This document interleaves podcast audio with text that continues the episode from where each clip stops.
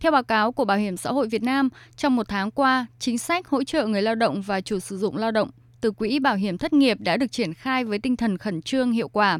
Tính đến ngày 5 tháng 11, Bảo hiểm xã hội các tỉnh, thành phố đã giải quyết hỗ trợ cho hơn 9,4 triệu người lao động với tổng số tiền hơn 22.000 tỷ đồng.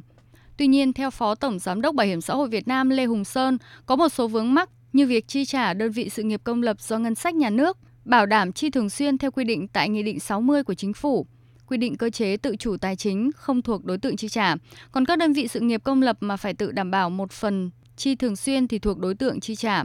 Đây là vấn đề xác định của cơ quan tài chính các cấp về tự đảm bảo kinh phí chi thường xuyên ở các đơn vị sự nghiệp công lập. Bảo hiểm xã hội đã báo cáo Bộ Lao động Thương binh và Xã hội và đang tích cực giải quyết vấn đề này.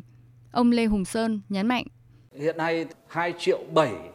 người bảo lưu mà về các địa phương do cái đợt dịch bùng phát lần thứ tư thì mới có hơn một triệu người là nộp hồ sơ cho cơ quan bảo hiểm xã hội. Mặc dù là chúng tôi là không quy định về địa giới hành chính, có thể nộp ở bất kỳ bảo hiểm xã hội quận, huyện nào, nhưng mà người lao động cũng chưa tiếp cận thế thì hướng sắp tới, đối với cái là lao động bảo lưu về địa phương thì chúng tôi ờ, tiếp tục là tăng cường tuyên truyền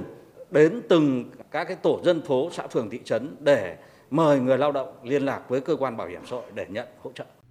Trả lời báo chí liên quan đến giải pháp đưa lao động trở lại làm việc, Thứ trưởng Bộ Lao động Thương binh và Xã hội Nguyễn Bá Hoan cho biết, đại dịch COVID-19 đã tác động đến 28,2 triệu người trong quý 3 năm nay. Trong quý 3 có 4,7 triệu người bị mất việc làm, 14,7 triệu người phải tạm nghỉ, tạm ngừng sản xuất kinh doanh, 12 triệu người bị cắt giảm giờ làm hoặc buộc phải nghỉ giãn việc, nghỉ luân phiên. Tỷ lệ lao động thiếu việc làm, thất nghiệp tăng cao.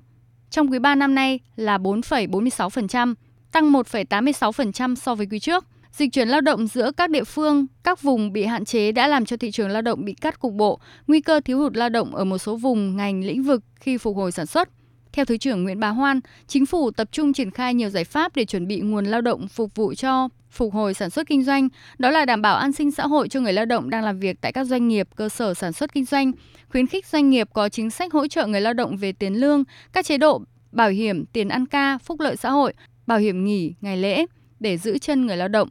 tập trung hỗ trợ tư vấn và hướng dẫn người lao động, người sử dụng lao động hoàn thiện các thủ tục, giấy tờ để nhận các gói hỗ trợ của chính phủ. Có các chính sách hỗ trợ nhà ở, phòng trọ, lương thực, thực phẩm cho người lao động yên tâm làm việc.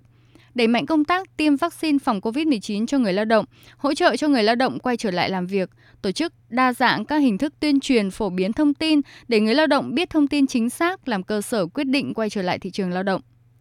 Thứ trưởng Nguyễn Bá Hoan nhấn mạnh.